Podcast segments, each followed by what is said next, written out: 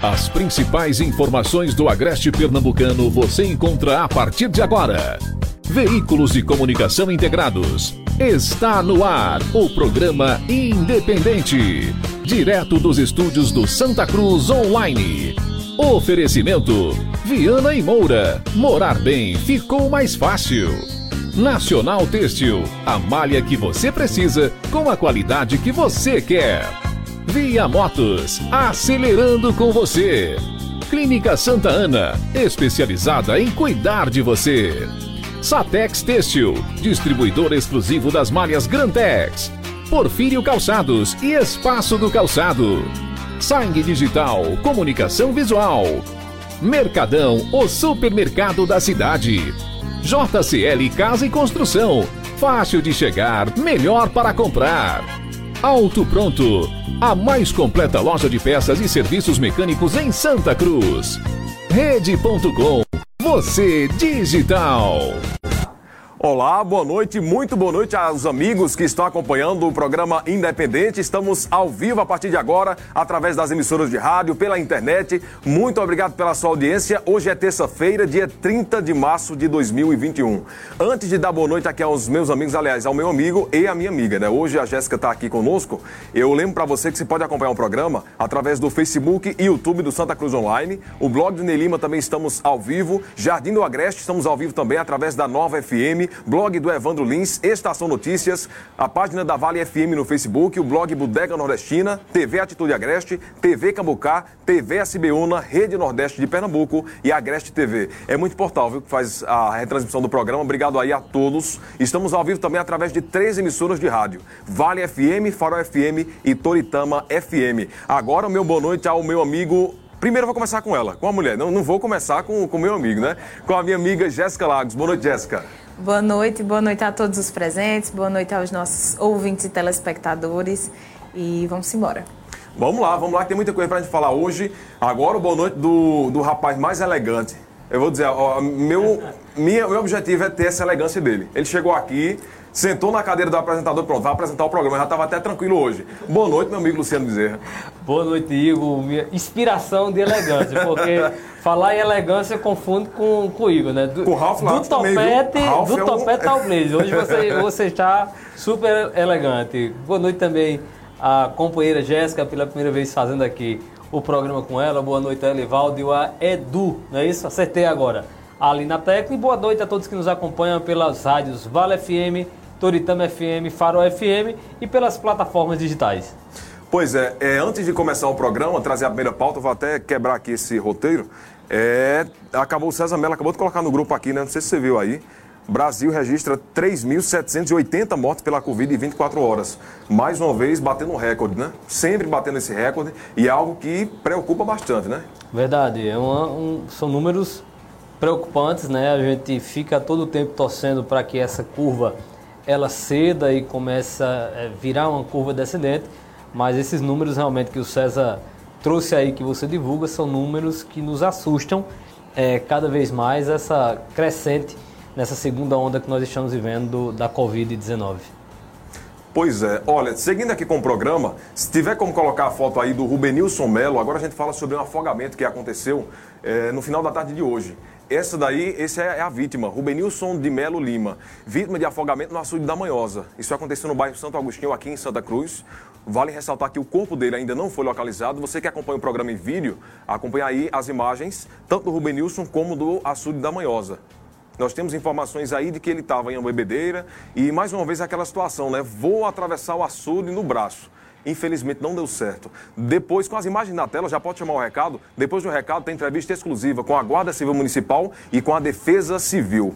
Vamos lá. Todo dia é dia de economizar no Mercadão. Ofertas para você encher o carrinho gastando pouco. Flocos de milho Clara 1000, 500 gramas, 99 centavos. Caixa de bombom Garoto, 250 gramas, 8,98. Feijão de corda, que caldo, 1 kg, 5,99. Aveia Quaker, 165 gramas, leve 2, ganhe uma colher, 4,99. Leite Parmalat integral, 1 litro, 3,49. Biscoito chocolate Passatempo Nestlé, 130 gramas, 1,49. Ofertas assim só no Mercadão, o supermercado da cidade. Lojas em Santa Cruz, na Praça da Bandeira e na Avenida Bela Vista. Atenção, cliente Porfírio Calçados. Quer comprar seu calçado novo com 75 dias para começar a pagar, dividindo em até 5 vezes no carnê? Entre em contato pelo nosso WhatsApp e informe-se como comprar. No cartão de crédito, você pode parcelar em até 6 vezes com preço de à vista. No delivery ou no presencial, a Porfírio Calçados sempre será a sua melhor opção. Visite nosso Instagram e saiba mais. WhatsApp 999-221638. Porfírio Calçados, um novo conceito. Lojas em Santa Cruz do Capibaribe, Toritama e Caruaru. Tá aí, na tela esse é o Rubenilson. Infelizmente morreu vítima de afogamento no final da tarde de hoje. Ele morreu lá no açude da Manhosa, bem conhecido, né? A gente tava até conversando aqui nos bastidores, quando chove... Infelizmente, acontece isso. É só juntar um pouquinho de água que acontece esses casos aí. Uma equipe do Corpo de Bombeiros Militares esteve no local fazendo buscas para tentar localizar o corpo do Rubenilson, mas, infelizmente, até o momento não foi encontrado. A idade aproximada dele, nós não temos uma idade concreta, porque não foi ainda encontrado o corpo, enfim, não temos ainda acesso à identidade dele, mas a idade aproximada é 35 anos, tá? Essa foi a informação passada pelos efetivos que estiveram lá no local desse afogamento. Até o momento o corpo não foi encontrado. Segundo informações de testemunhas, a vítima estava bebendo às margens do açude, juntamente com alguns amigos, quando em um dos momentos falou que ia atravessar o açude nadando. Ele começou a nadar e momentos depois não foi mais visto. Nós temos uma reportagem aí completa e exclusiva com o repórter Paulo Viana. Vamos conferir aí a fala da Guarda Civil Municipal, que esteve no local, e em seguida você confere a fala da Defesa Civil. Confira. Bom, com relação a este popular que acabou se afogando aqui no açude da Manhosa, o pessoal da Guarda Civil Municipal, juntamente com a Polícia Militar, esteve no local, assim que receberam informações, acompanhando o trabalho realizado pela equipe do Corpo de Bombeiros, Defesa Civil aqui de Santa Cruz do Capibaribe. Conversar agora com o GCM Bezerra, que nos traz mais detalhes com relação às buscas que foi iniciada, chegando no final da tarde, início de noite já, encerrada nesse momento, parte dos bombeiros. É verdade. Nós já recebemos a informação, né, que um cidadão estava bebendo aqui na margem da Manhosa e teve a ideia, junto com outro colega que estava bebendo com ele, de fazer a travessia, né? Nesse trajeto mesmo, por algum motivo, deve ter cansado e afogou-se, né? O bombeiro militar veio aí fazer as buscas, né? Nós estamos aqui também juntamente com a Defesa Civil, juntamente com a Polícia Militar, dando total apoio aqui à situação, né? Por hoje as buscas se encerraram e vamos aguardar aí amanhã para ver quais serão os próximos procedimentos. Corroborações de parte da família, chegou ao conhecimento da guarda, se o mesmo tinha algum envolvimento já com o uso do álcool. Positivo. Um familiar nos informou que ele era alcoólatra. A equipe da guarda dando apoio aqui, juntamente com a Polícia Militar, também no trabalho, né, auxiliando aí no trabalho do Corpo de Bombeiros. Positivo. Estamos aqui presentes, né, GCM Bezerra, GCM Luiz Henrique e o inspetor Arlindo. Obrigado pelas formações, parabéns pelo trabalho todo efetivo. Muito obrigado. Podem contar com a Guarda Municipal, que a Guarda está presente. O GCM Bezerra, Guarda Civil Municipal de Santa Cruz do Capibaribe, conversando com a gente, trazendo detalhes, né, com relação ao trabalho que está sendo feito, né, das buscas por parte do Corpo de Bombeiros Militar aqui de Santa Cruz do Capibaribe, equipe de bombeiros civil também, além da Defesa Civil de Santa Cruz do Capibaribe. As buscas encerradas na tarde, início de noite já desta terça-feira aqui em Santa Cruz do Capibaribe. As buscas encerradas eram por volta das 17h30, 17h40, parte do Bombeiros Militar aqui de Santa Cruz do Capibaribe. O pessoal chegou a dar uns mergulhos ainda, mas não conseguiram localizar o corpo. A Defesa Civil também no local acompanhando as buscas. Conversa agora com o Jonas Paulino. Esteve acompanhando todo momento, a equipe do Bombeiros chegaram a dar detalhes em relação à situação, a água bastante suja, né? Com certeza, com certeza. Nós fomos acionados à Defesa Civil, chegamos no local, né? Também entramos em contato com o bombeiro militar, eles vieram para aqui, iniciaram a busca, encerrou agora. É água muito turva, muito escura, não tem como continuar durante a noite a busca. E amanhã logo cedo está vindo uma equipe de Caruaru de mergulho para continuar a busca. Nós também temos informações de outro que estava com ele, o rapaz estava com ele, é o Naldo, embriagado, bastante embriagado, e de hora que ele falava coisa por coisa, não sabia explicar a situação direito, corretamente. Então fica até difícil também saber se realmente existe esse corpo aí dentro desse cidadão que estava com ele, né? Estavam todos dois embriagados, então resolveram, vamos atravessar o açude aqui da Manhosa, e esse Naldo que estava com ele voltou, e esse outro no meio do açude olhou para ele, ainda gritou, deu chau para ele que ia ficar ali mesmo, e ali afundou, e ele disse que não viu mais. Só por ele estar embriagado, a gente também não sabemos que esse rapaz está afogado mesmo, se ele se afogou, se ele se encontra dentro da água ou não. Então só vamos ter certeza amanhã, quando vier a outra equipe de mergulhadores, para ver se consegue encontrar esse corpo, né? Os familiares da vítima estiveram aqui, ele não apareceu na casa dele, né? Até então está desaparecido mesmo, mas não temos a certeza, porque o que estava com ele estava embriagado. E aí tem hora que ele falava coisa por coisa, não dava para entender o que ele falava. O que acaba dificultando o trabalho devido a poucas informações repassadas. Com certeza, com certeza. Então só vamos ter certeza amanhã, quando a equipe de mergulhadores chegar aqui, logo cedo eles vão estar aqui, se Deus quiser, e vai iniciar a busca. Aqui no local, a equipe da Guarda Civil Municipal, Polícia Militar, acompanhando, dando assistência também, né, auxiliando nessas buscas. A Defesa Civil, que foi quem fez imediatamente o chamado da equipe do Corpo de Bombeiros Militar para estar no local, realizando as buscas aqui. Não há condições de continuar, já chegando a escuridão da noite, e a equipe de Caruaru está vindo na manhã desta quarta-feira para seguir com as buscas aqui na localidade. Sim, sim, com certeza, com certeza. Por estar escuro, está à noite, a água muito suja, muito turva, não tem como continuar agora à noite, né? Então amanhã logo cedo a equipe de mergulhador vai estar aqui na cidade de Santa Cruz, no açude da Manhosa, e iniciando a busca, ver se consegue encontrar esse corpo. Obrigado pelas informações e atenção do senhor para com a imprensa. Ok, obrigado também, e dou os parabéns também para a imprensa, pelo trabalho de vocês. E todas as situações que estão aqui também relatando e passando para a população o que acontece na cidade. Jonas Paulino, né? Defesa Civil Santa Cruz do Capibaribe, acompanhando a equipe do Corpo de Bombeiros aqui nas buscas deste suposto corpo, deste popular que teria se afogado aqui no açude da Manhosa na tarde desta terça-feira. Reportagem Paulo Viana.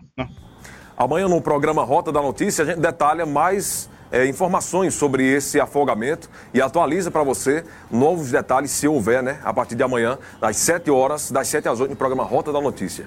Agora, 7 horas e 14 minutos, vamos seguindo aqui com a pauta, porque a pandemia segue avançando em Pernambuco. O estado registrou, só hoje, o maior número de mortes pela Covid de 2021, com 78 óbitos. O boletim da Secretaria Estadual de Saúde também aponta que foi o terceiro maior número de novos casos confirmados no ano, com 2.233 registros da doença nas últimas 24 horas. Entre os confirmados hoje, 215, que corresponde a 9,6%, são de casos de síndrome respiratória aguda grave, e 2.018, o que corresponde a 90,4%, são leves. Agora, Pernambuco totaliza 346.800 casos confirmados da doença, sendo 35.888 graves e 310.912 leves. Com isso, o estado totaliza 12.118 mortes pela Covid-19. E agora eu convido para falar um pouco sobre isso a Jéssica Lagos, né? Complicado, não só a gente falou sobre o Brasil, mas o estado de Pernambuco também já está aí com a ocupação de leitos bem acima do esperado, não é isso? É lamentável, né, a gente estar nessa situação. Isso é de responsabilidade também da população, que acaba não obedecendo as medidas como devem ser obedecidas. Uma das coisas que eu também acredito é que sempre, quando a gente para assim para reparar, nos feriados a gente tem visto muitas pessoas viajando, e eu acredito que é o que vai acontecer agora, né, nessa semana. Quinta-feira deve estar voltando tudo ao normal, mesmo com os índices de procura de leitos lá em cima, com poucas vagas disponíveis, e eu acredito que esse número deve aumentar ainda mais depois desse feriado de Semana Santa, infelizmente. Pois é, a gente estava até comentando aqui, né, Luciano, que localidades como Tabocas, como o Açude da Manhosa, que a gente falou aí, né, que infelizmente aconteceu isso, Quando soma aí chuva com o poder de você poder sair nas ruas e um feriado, o pessoal pensa que acabou a pandemia e que pode ir para um açude fazer o que bem entender. E é o que acontece aí de acumular aí, de ter muitos casos registrados no nosso estado, não é isso? Verdade. Eu acho que, e a gente comentava aqui antes de iniciar o programa, na verdade naquela matéria, né, que o guarda municipal falava, de que a gente às vezes cobra muito das forças de segurança pública essa fiscalização, mas é preciso também a consciência por parte da população. Como Jéssica bem pontuou e você também acentuou, esse feriado pode fazer com que algumas pessoas imaginem nesse final de semana que é possível ainda você sair, aglomerar, ir para os açudes e fazer festa. E, na verdade, é um momento que a gente deve ter o cuidado para evitar contaminação. E, repito, já disse aqui uma vez e volto a repetir, existe uma questão lógica desse distanciamento, existe uma questão lógica dessas medidas, que é o fato dos leitos de UTI estarem ocupados. Pernambuco ainda mantém 96% ou 97% de ocupação, são 63 leitos que estão livres em todo o estado de Pernambuco e 163 solicitações. A gente percebe que não está fácil a condução desse processo de leitos, né, em Pernambuco, e se não houver por parte da população um cuidado para se distanciar, o cuidado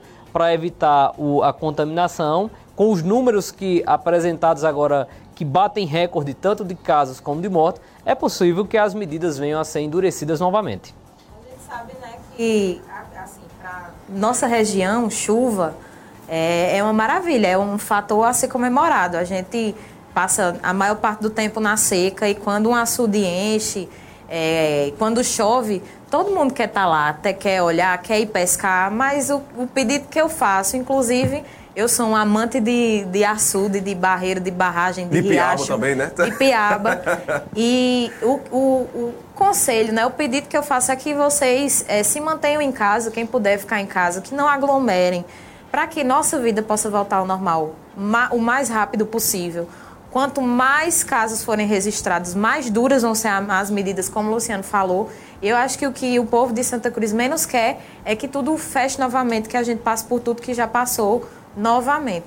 Então, o pedido é esse. Mesmo quinta-feira tudo normalizando, as medidas dando uma amenizada, se você pode, fique em casa, preserve sua família, preserve quem você ama e preserve nossa cidade, para que em breve a gente possa estar voltando ao normal no comércio, nas artes marciais, nos esportes, nas escolas, enfim, no geral. Perfeito. Luciano, nos últimos 28 dias, eu estava até olhando hoje no início da manhã, mais de 500 leitos foram abertos. E aí o que é que a gente vê nisso? 500 leitos foram abertos, mas o número aí, a porcentagem de ocupação ainda continua alta. Isso quer dizer que, sem a população seguir as recomendações, pode abrir quantos leitos forem preciso aí, pode abrir leito com força, mas que vai continuar superlotado e chegando ali à beira do colapso no sistema, né? Verdade, é o que nós já temos hoje, né? Esses números que estão disponíveis no site da CEPLAG do estado de Pernambuco, onde consta a parte de regulação de leitos, eles já contam com os novos leitos que foram abertos. Não adianta simplesmente abrir os leitos e a população ela não se cuidar, porque estará ocupando, quanto mais pessoas doentes, mais pessoas estarão ocupando também esses leitos e deixando o sistema sobrecarregado da forma que está, tornando assim necessário essas medidas de distanciamento de forma mais rígida, de forma mais dura. Pois é, seguindo aqui com a pauta, na manhã de hoje aconteceu um caso de maus tratos a um animal aqui em Santa Cruz. O animal estava puxando uma carroça de tração quando desmaiou devido ao peso, à grande carga que ele estava carregando. Para você que acompanha o vídeo, tem imagem aí do animal caído ao chão. Testemunhas que estavam no local informaram que o animal chegou a ser agredido por um homem, né? Um homem que estava na carroça, e em seguida os suspeitos ameaçaram as pessoas que estavam no local, que tentaram chamar a polícia. Então, a informação que chega para a gente é que esse animal, ele desmaiou, foi agredido, depois de alguma suspeita aí, de ameaçar, de chamar a polícia, foi que, enfim, tomou essa proporção enorme, né? É triste saber que em Santa Cruz, uma cidade tão desenvolvida, ainda acontece isso. Na verdade, eu acho que a gente não tem muita habilidade aqui para falar sobre causa animal, mas eu espero realmente que um dia isso não exista mais aqui na nossa cidade, né? Esse negócio de... Até houve uma certa rapidinho aqui, porque também não tem nem tanta... como a gente falar muito sobre esse caso, é tão revoltante e ao mesmo tempo não abre tanto para debate. Mas casos como, por exemplo, aquele carro da água, né, que agora é um carro. Antigamente, eu lembro, não sou tão velho, mas lembro que era no animal. Mas já houve aí uma progressão nessa questão. Espero que realmente isso aconteça com essas questões ainda que há animais, né? Deixa eu trazer aqui essa nota sobre esse assunto aqui, essa nota aqui da Prefeitura. O secretário de Desenvolvimento Econômico e Agricultura, o secretário Marcelo Cumaru, esteve com uma equipe e com a Guarda Civil Municipal realizando rondas em busca do animal e do dono.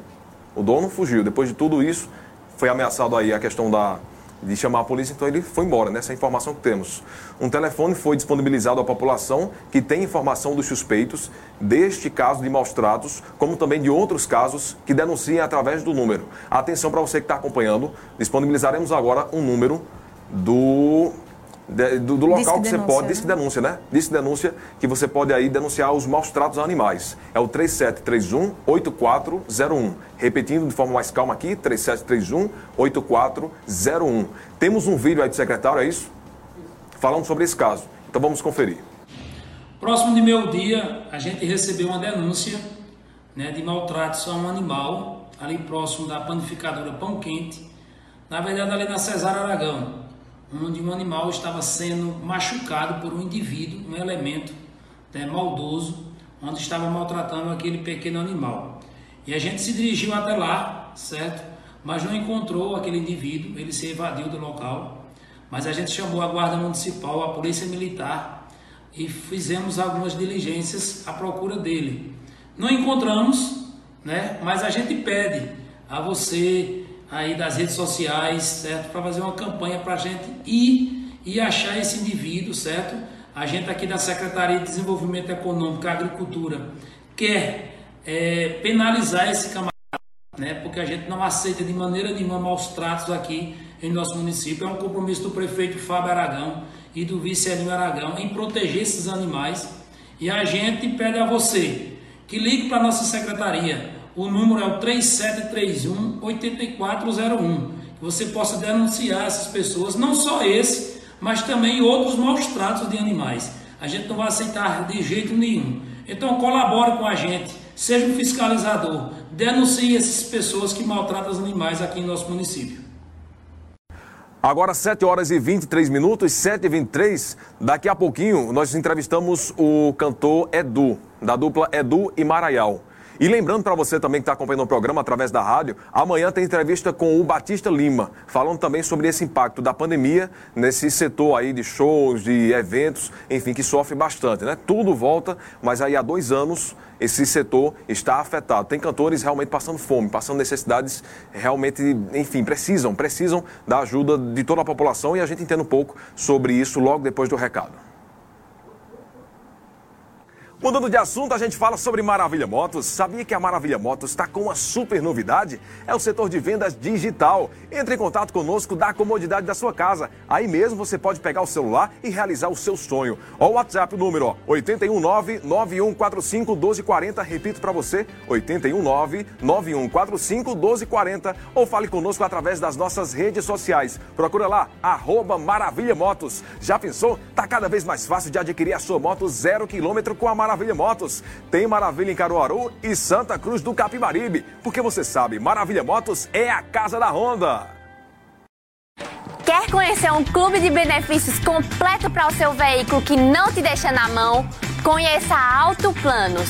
Com ela você conta com cobertura de perca total, roubo, furto e proteção contra terceiros, além de reboque 24 horas por dia, assistência, rastreamento e descontos na nossa oficina. Não perca mais tempo e venha ser um associado. Venha para Autoplanos. Agora 7h25. Quer conhecer um clube de benefícios? Agora sim, 7 horas e 25 minutos, sem a previsão de retomada dos shows por conta da pandemia da Covid-19 e pelo atual momento que vários setores vivem, vários artistas da música estão passando por dificuldades financeiras.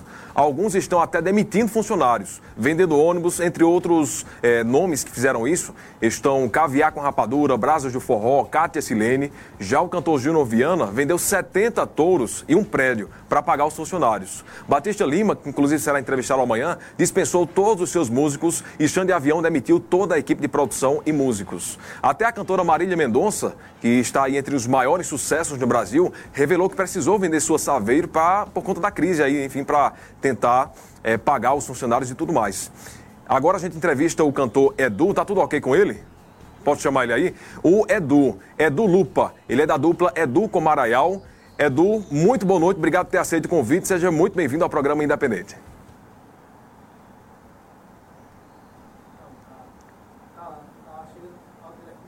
A gente está com um probleminha aqui, a gente vai tentar resolver, o áudio não está chegando, só um minuto aí, para a gente conversar um pouco com o Edu Luppa, da dupla Edu e Maraial, que sofre também com esses efeitos aí da pandemia. Tá tudo certo ou não? Pronto. A gente vai tentando aí o contato. Enquanto isso... Chegou aí o áudio para vocês? Pronto. Agora sim. Boa noite, Edu. Seja muito bem-vindo. Obrigado por ter aceito o convite. Boa noite. Prazer estar aqui falando com você. Como você já narrou aí no início, essa dificuldade é uma dificuldade geral no setor do entretenimento, né? E a gente, logicamente, a gente passa por isso. Já é um ano que a gente não consegue realizar nossos shows e, como você falou, muita gente já está vendendo ônibus, né? Não consegue pagar as contas, não consegue manter funcionários devido a não estar tendo receita, né? Pois é. Edu, como é que vocês estão se virando nesse momento, hein? Imagino que você e o seu companheiro da dupla Edu e Maraial, né, o Maraial, tem sofrido também por causa da pandemia. Como é que vocês estão se virando agora?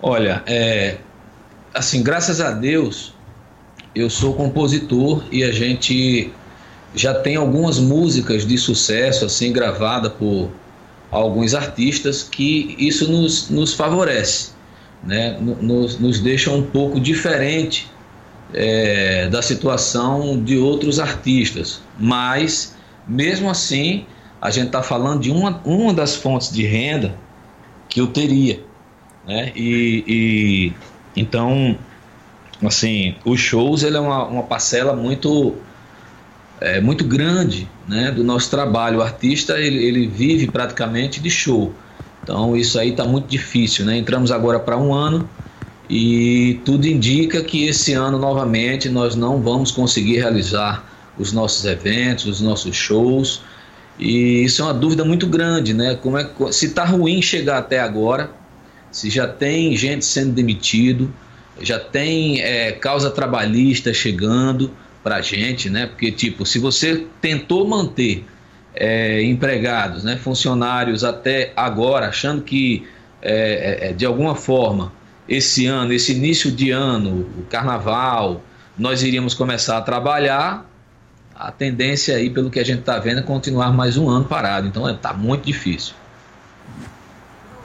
Prazer, Jéssica Lagos, que vai fazer a pergunta agora. Boa noite. Boa noite. Eu queria saber como tem sido com a equipe de vocês, né? Se essa pandemia já afetou a equipe, como vocês têm como é que eu posso dizer, rebolado literalmente para conseguir manter funcionários, e como é que tem sido essa batalha aí para vocês?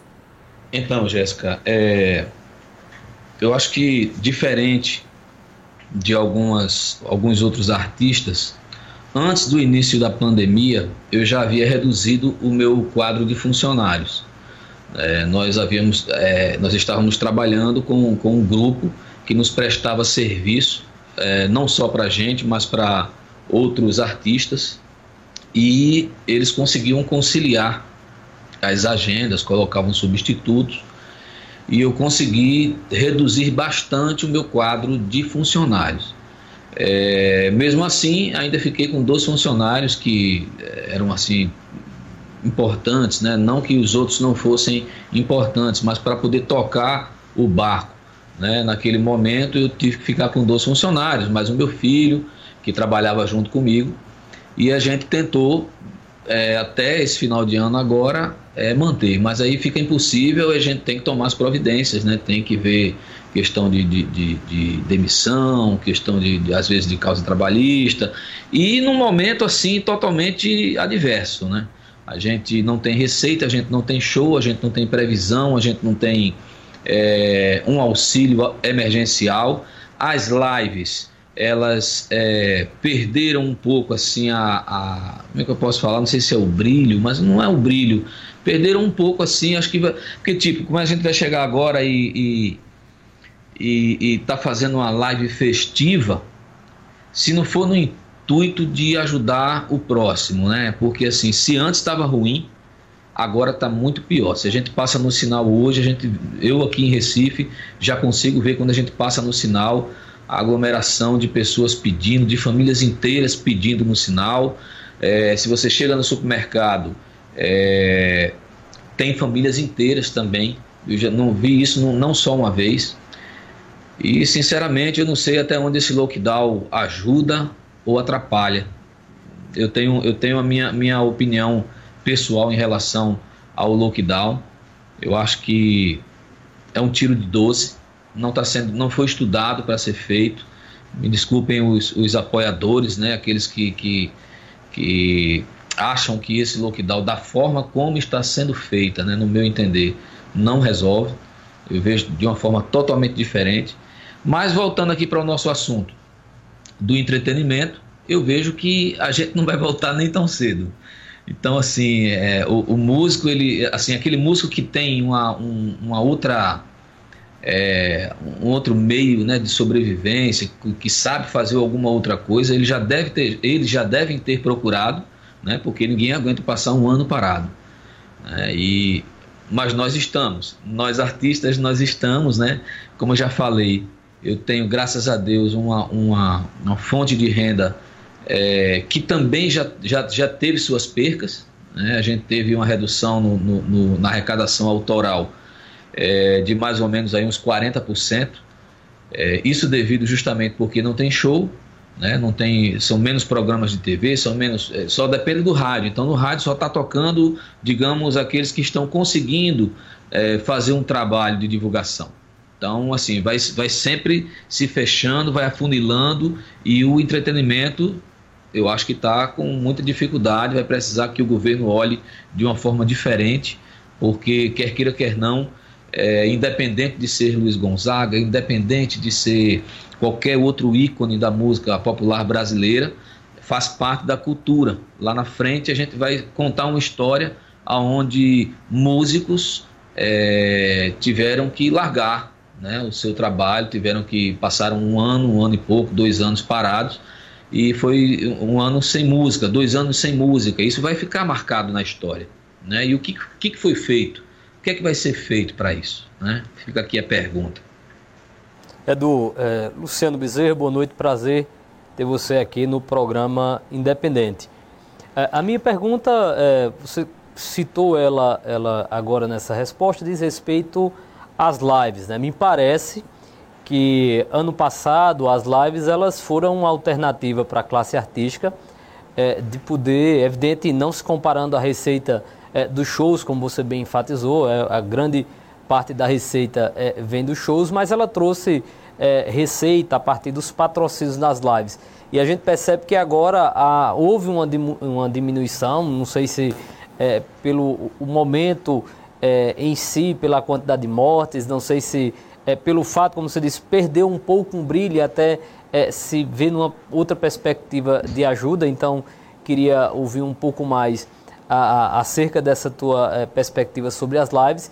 E, por fim, como é que vocês estão se preparando, como é que estão pensando na retomada, quando vier acontecer, porque com certeza nós iremos superar esse momento, essa retomada, o que essa pandemia ela vai deixar de lição para a classe artística, uma vez que há uma certa dependência dos shows artísticos para a manutenção de toda essa classe de trabalhadores? Olha, vê só, a música, o entretenimento, ela já vinha passando por uma transformação. E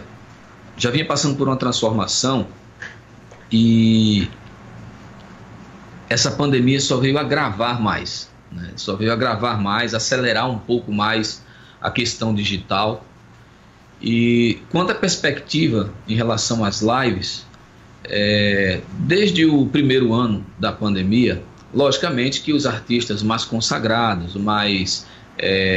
com maior visibilidade nacional, são os mais procurados para se beneficiar em relação aos patrocínios, né? Mas eu acho que hoje aqui a gente está falando de artistas menores, né? Aquele intermediário, aquele cantor de forró, aquele cantor solo que ainda não atingiu aí a sua marca nacionalmente, mas faz parte, né? Faz parte desse corpo de artistas. E justamente esse artista aí é que ele está passando a maior dificuldade, porque ele não vai encontrar com tanta facilidade aquele patrocínio, né? Patrocínios milionários. Existem artistas que alguns mencionam que ganharam mais com as lives do que fazendo shows, né? Se a gente fizer uma certa análise, pode ser possível, né? Porque a gente não demanda uma despesa.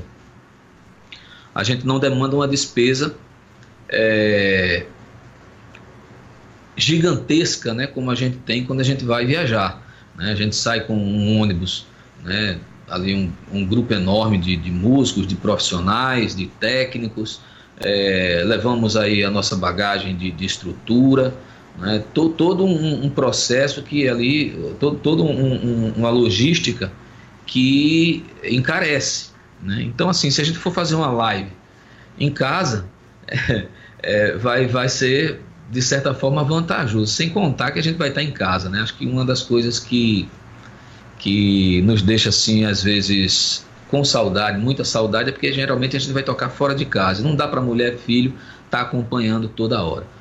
Mas, assim, acho que a expectativa de live, independente de ser um artista de um grande grau de conhecimento nacional, né, de sucesso nacional, tendem a ser menores, né? Tanto é que até agora a gente não viu aquela enxurrada de lives que houve no primeiro ano.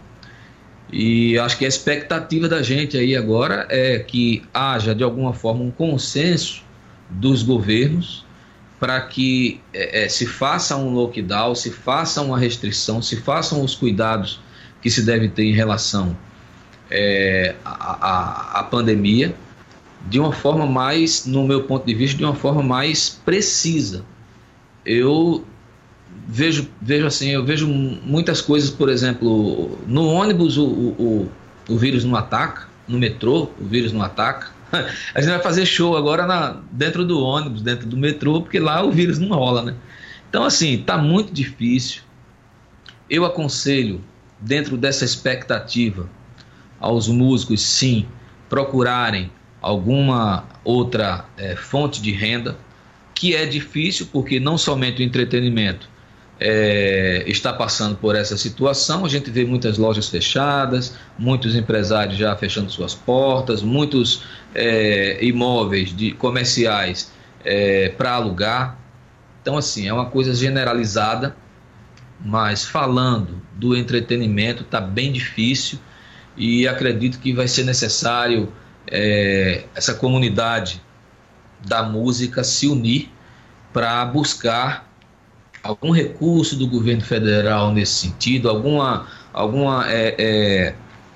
deixar a questão dos impostos, porque somos empresa, né? A gente fala, não é música, tal, não, mas nós pagamos impostos, nós pagamos o imposto de renda como pessoa física, nós pagamos os impostos como empresa, temos despesas trabalhistas e estamos aí a ver navio, né? Então, assim, está muito difícil. Como eu falei para vocês, eu tomei um pouco de sorte, graças a Deus, porque já tinha,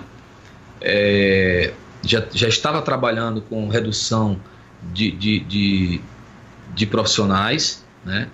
e, como falei, também sou compositor, e essa minha estrutura de compositor, esse meu know-how de compositor, graças a Deus, me garantiu passar esse ano aí ainda, digamos assim, bem.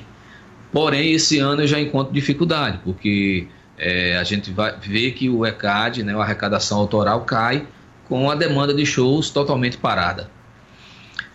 Hoje eu estou sendo mais perguntado, né, e eu queria saber, assim, dentro da lógica de vocês, né, que estão aqui participando junto comigo, eu queria saber aí, eu estou vendo aqui se tem algumas pessoas aqui na minha live aqui perguntando.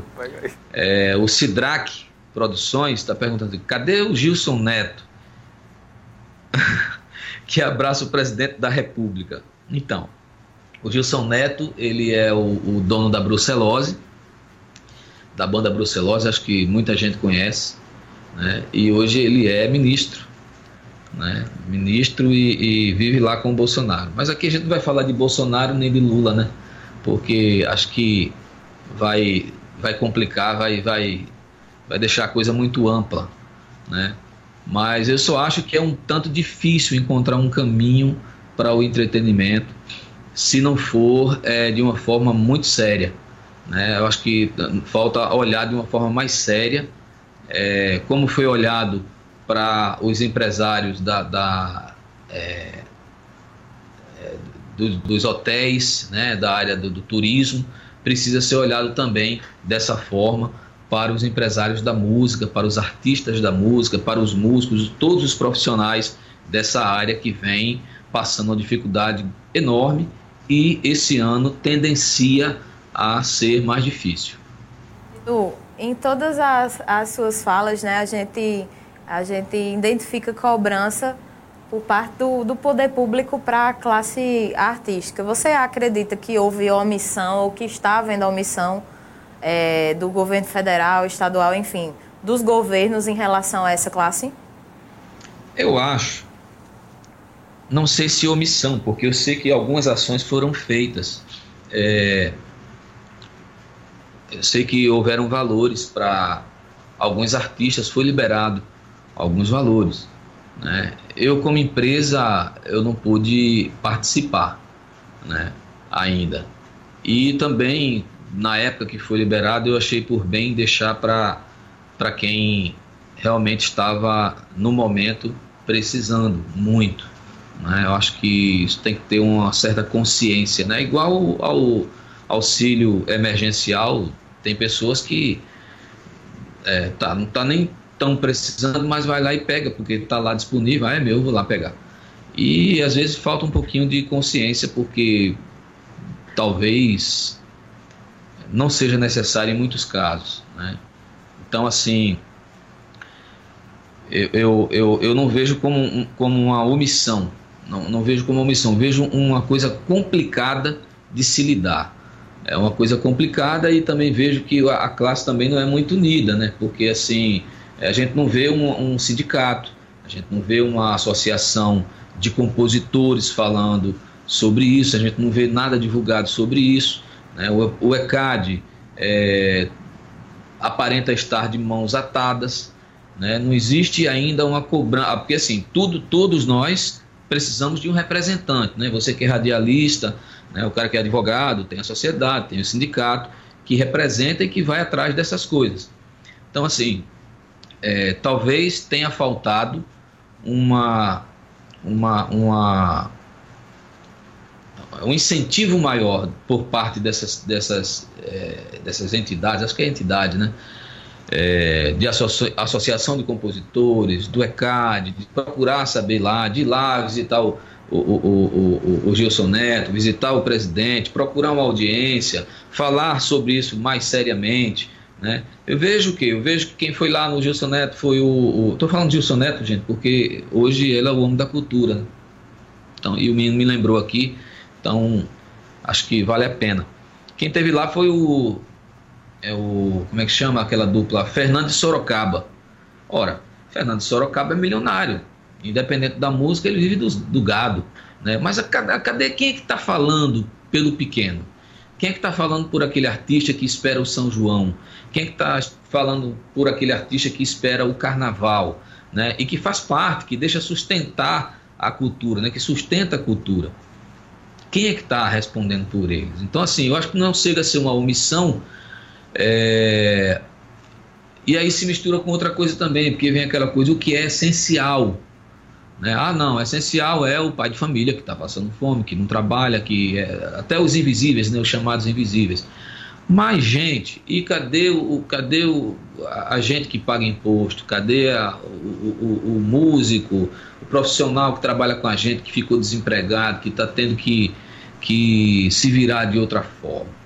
É complicada, é uma situação muito complicada. Eu aconselho, como eu falei na outra fala, aos músicos, aos técnicos procurarem outras fontes de renda por enquanto, não que vá abandonar, porque eu acho que quem entra nesse ramo é muito difícil sair, e até porque tem um lance de amor, sabe? A gente não é só pelo dinheiro, não é só pela fama, não, é um dom que a gente tem, né? Não só o artista, mas o cara que é técnico, ele tem um dom de afinar um som, o cara que é iluminador, ele tem um dom de fazer aquela luz para o show ficar bacana, o cara que é motorista do ônibus, ele tem o dom de dirigir. A gente não sabe, se a gente não é motorista, a gente não passa a noite dirigindo toda, a gente fica com medo, pede para alguém estar conversando com a gente. Esses profissionais, eles passam a noite dirigindo, né, dentro da sua carga horária. Então, assim, tem um lance de amor. E logicamente que a cultura não vai acabar, e logo logo eu tenho fé em Deus que tudo vai voltar ao seu normal, mas que está bem difícil. A classe artística e empresarial tem sido muito castigada. Pois é, é uma situação bem delicada e complicada. Edu, infelizmente, devido ao tempo, a gente não consegue prosseguir com essa entrevista, mas eu já agradeço demais a sua disponibilidade e por ter aceito o convite de participar do programa Independente. Obrigado de coração.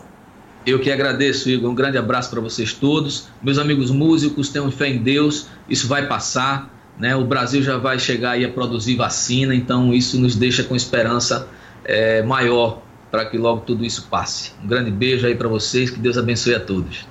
Muito bem. Mandar um abraço aqui para o Ney. Sim, sim. Mandar um abraço aqui para o Ney, quase que eu esquecia. Vai me desculpando aí. Valeu, na próxima eu quero você. Beijão, gente. Muito bem, começamos aí com o Edu Luppa, da dupla Edu e Maraial. Vamos para um breve recado e depois voltamos com a nossa pauta do programa Independente. Mactal é a maior importadora de máquinas para a produção de moda do Norte e Nordeste. Conta com uma grande variedade de máquinas e equipamentos com alta tecnologia. Tudo com as melhores condições de pagamento do mercado. Invista no seu negócio e produza cada vez mais. Em breve teremos novidades. Está chegando o grupo Mactec. Saiba mais pelo WhatsApp 81996929826 ou siga nas redes sociais @Mactal Importadora.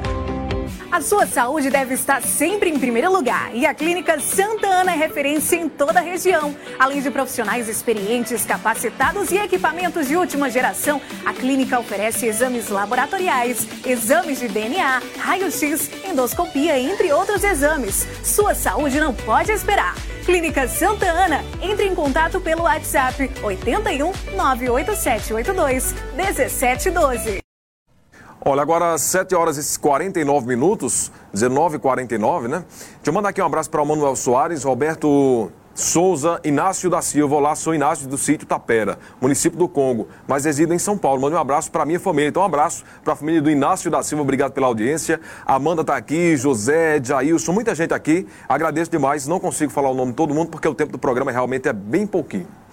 Olha, a prefeita de Caruaru, Raquel Lira, e os prefeitos de Santa Cruz do Capibaribe, e de Toritama, no caso, o prefeito Fábio Aragão, aqui de Santa Cruz, e o prefeito Edilson Tavares, de Toritama, enviaram na segunda-feira um ofício ao governo de Pernambuco solicitando que as feiras de cada município funcionem a partir das 5 horas.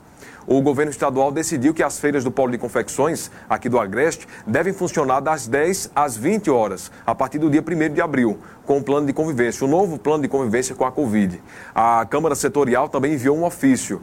E aí a gente tem a foto desse ofício também da Câmara Setorial.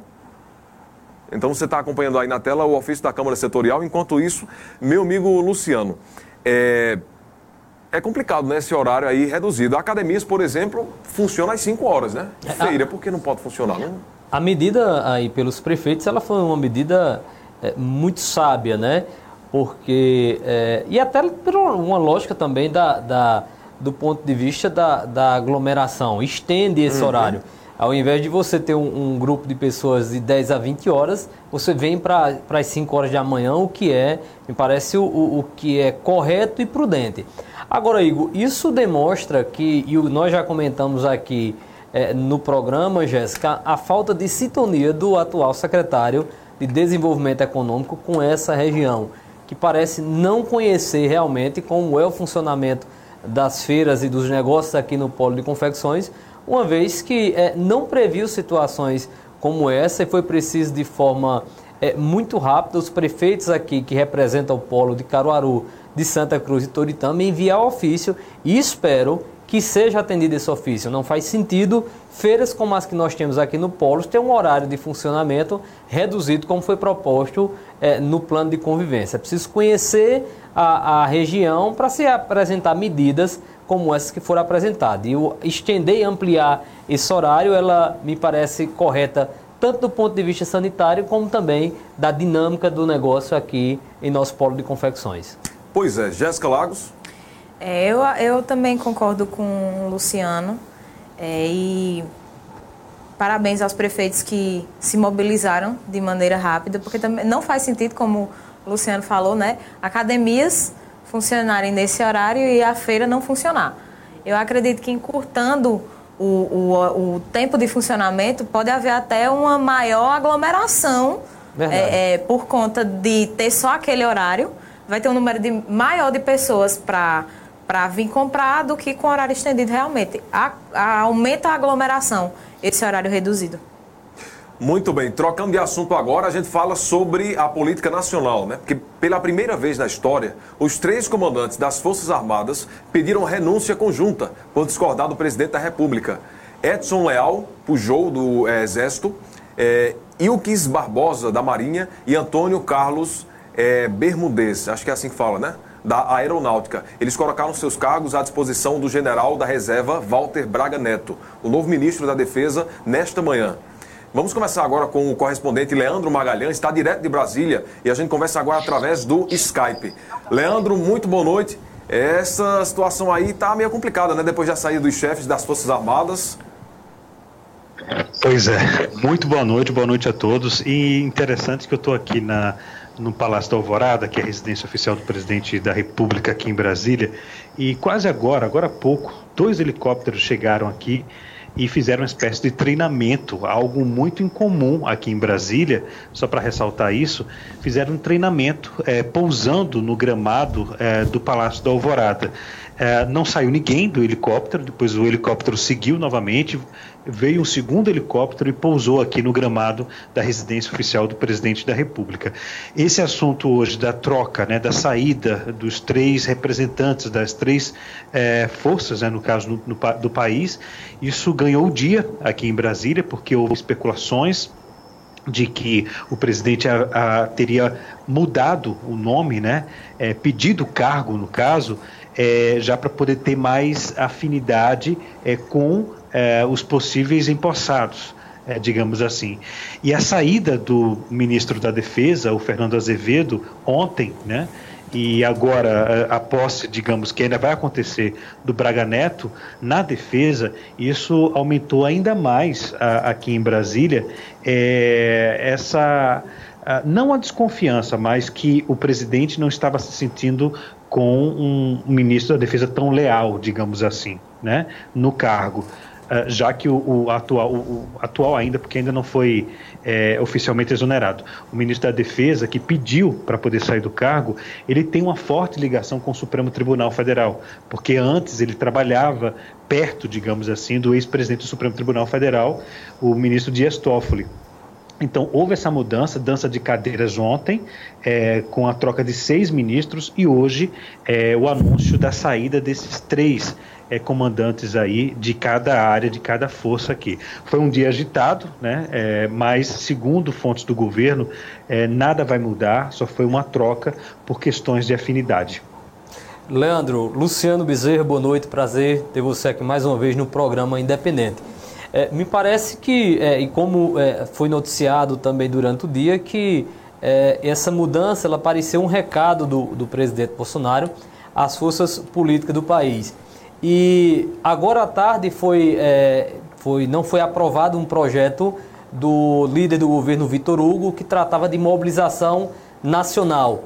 Além de um recado, Leandro, é possível dizer que também há uma conjuntura simbólica dessa mudança dos comandantes das Forças Armadas com esse projeto que estava tramitando, que pretendia dar ao presidente poderes para uma mobilização nacional. Quando se aproxima data como a que nós estamos chegando agora, uma data simbólica do golpe militar, há algum simbolismo em todas essas movimentações? Boa noite, Luciano. Boa pergunta. Luciano, o governo nega que haja aí um recado, digamos assim, para tanto o Supremo Tribunal Federal, ministros do Supremo, quanto também para representantes, né, parlamentares do Congresso Nacional. O governo nega isso. Mas é claro que fica aí, é evidente que se o presidente Jair Bolsonaro trocou primeiro o titular da pasta do Ministério da Defesa, o Fernando Azevedo, colocou o Braga Neto para poder acomodar também outras pessoas dentro do Palácio, e com a saída do Fernando Azevedo, os três representantes de cada força militar, aeronáutica e marinha entregaram o cargo, fica evidente aí que há uma tentativa de colocar pessoas com mais afinidade. Nos bastidores que eu consegui apurar aqui em Brasília, foi o seguinte: o presidente não está gostando de algumas ações de alguns estados e algumas cidades em que a polícia militar está agredindo ou então forçando uma pessoa a não trabalhar, né? Vários vídeos correram nas redes sociais em relação a isso. O presidente chegou a pedir ao Supremo Tribunal Federal que o Supremo decidisse em proibir esse lockdown em algumas cidades ao ponto de não prejudicar o trabalhador, né? E o que foi que resultou? Resultou que o ministro Marco Aurélio rejeitou isso, não acatou essa decisão, né? E nos bastidores, Luciano, alguns integrantes das Forças Armadas deixaram ele subentendido que estava de encontro com o pensamento do presidente Jair Bolsonaro. Então isso foi o estopim, justamente para poder fazer essa dança das cadeiras, essa mudança, tanto no Ministério quanto no comando de cada força. Leandro, e quanto a o projeto de mobilização nacional, há uma ligação com essa mudança que foi feita? O Vitor Hugo, ele é muito ligado, né, ao presidente Jair Bolsonaro. É uma proposta que dá poderes ao presidente, aumenta ainda mais os poderes do presidente Jair Bolsonaro, no caso o presidente da República, mas o sentimento no Congresso Nacional é um sentimento de que esse projeto não tem condições de ser aprovado, não teria o apoio de líderes de cada partido. É tanto que o Vitor Hugo, que é do PSL de Goiás, ele pediu a urgência do projeto para ser votado quanto antes no plenário da Câmara e não conseguiu. Por quê? Porque os líderes não assinaram, não acataram a aprovação, mas que o projeto fosse submetido de imediato para o plenário e não passasse pelas comissões temáticas, uma CCJ e tal. Enfim, mas esse projeto, embora o Vitor Hugo tenha esse desejo de ser aprovado, pelo que eu sondei no Congresso, não tem condições de ser, porque a maioria dos parlamentares não acatou essa ideia, não. Leandro, boa noite. Jéssica Lagos, tudo bem? Bem-vindo. Minha pergunta essa é a primeira vez desde 1985 que os comandantes das três forças saem de maneira, sem ser em trocas de governo, e já se trata da maior crise no comando das Forças Armadas desde o período do regime militar. Como tem sido esse clima aí em Brasília? Boa noite, Jéssica. Prazer é meu falar com vocês agora à noite. Olha, o clima não está confortável, porque realmente é a primeira vez que isso acontece. E qual é o medo de militares da ativa e da reserva com quem eu conversei hoje? Como o presidente Jair Bolsonaro, ele foi das Forças Armadas, e ele levou para o governo dele vários integrantes do Exército, da Marinha e da Aeronáutica, sobretudo do Exército. O medo desses militares com quem eu conversei hoje é tentar politizar, né, as Forças Armadas. É tudo que o Exército, que a Marinha e que a Aeronáutica não querem, né?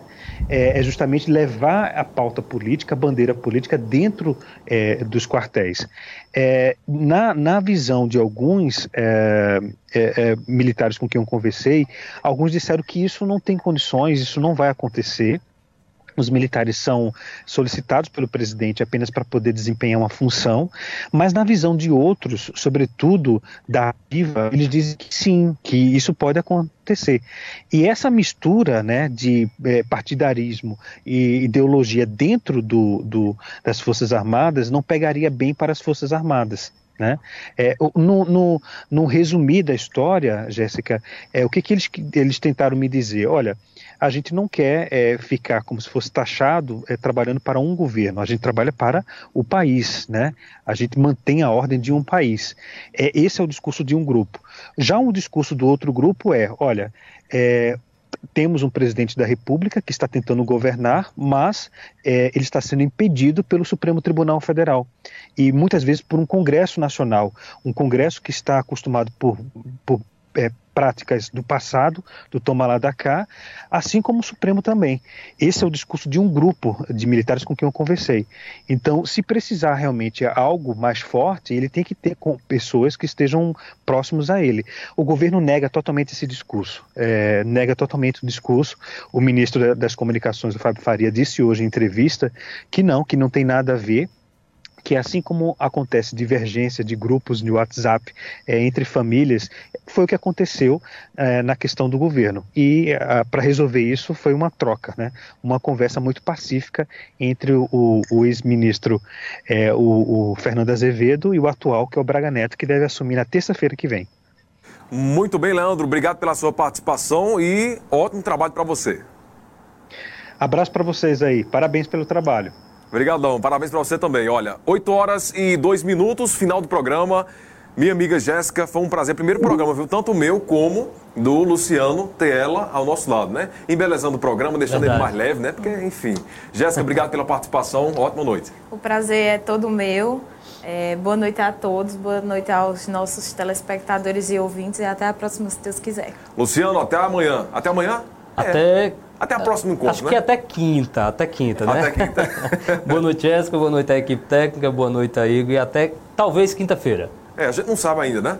Mas vamos lá, obrigado a você. Estou esperando um café, né? Sinei trouxe um café. Eu vi, inclusive, que tinha café ontem, né? Não quero, eu quero saber porque hoje não nos presenteia, pois é. Teve café ontem, Jéssica, porque o César Mello e o Bruno Bezerra pressionaram, né?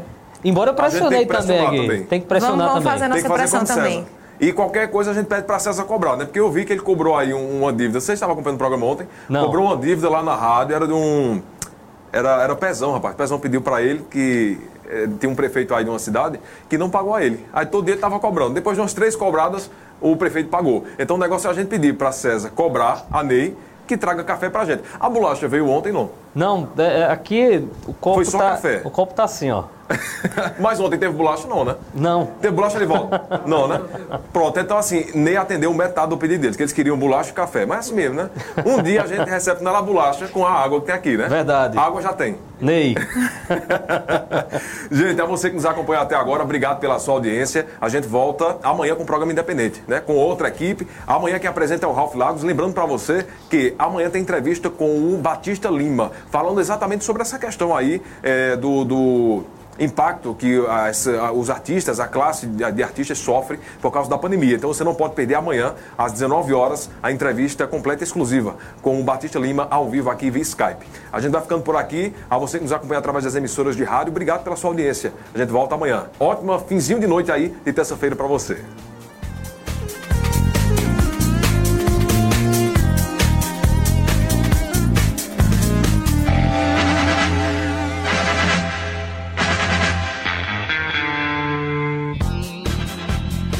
Programa Independente, direto dos Rádio Santa Cruz Online. Oferecimento Viana e Moura. Morar bem ficou mais fácil.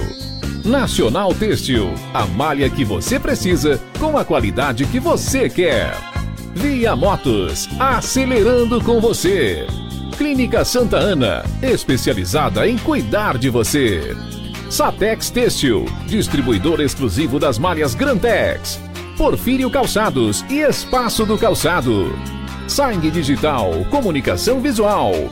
Mercadão, o supermercado da cidade. JCL Casa e Construção. Fácil de chegar, melhor para comprar. Auto Pronto, a mais completa loja de peças e serviços mecânicos em Santa Cruz. Rede.com, você digital.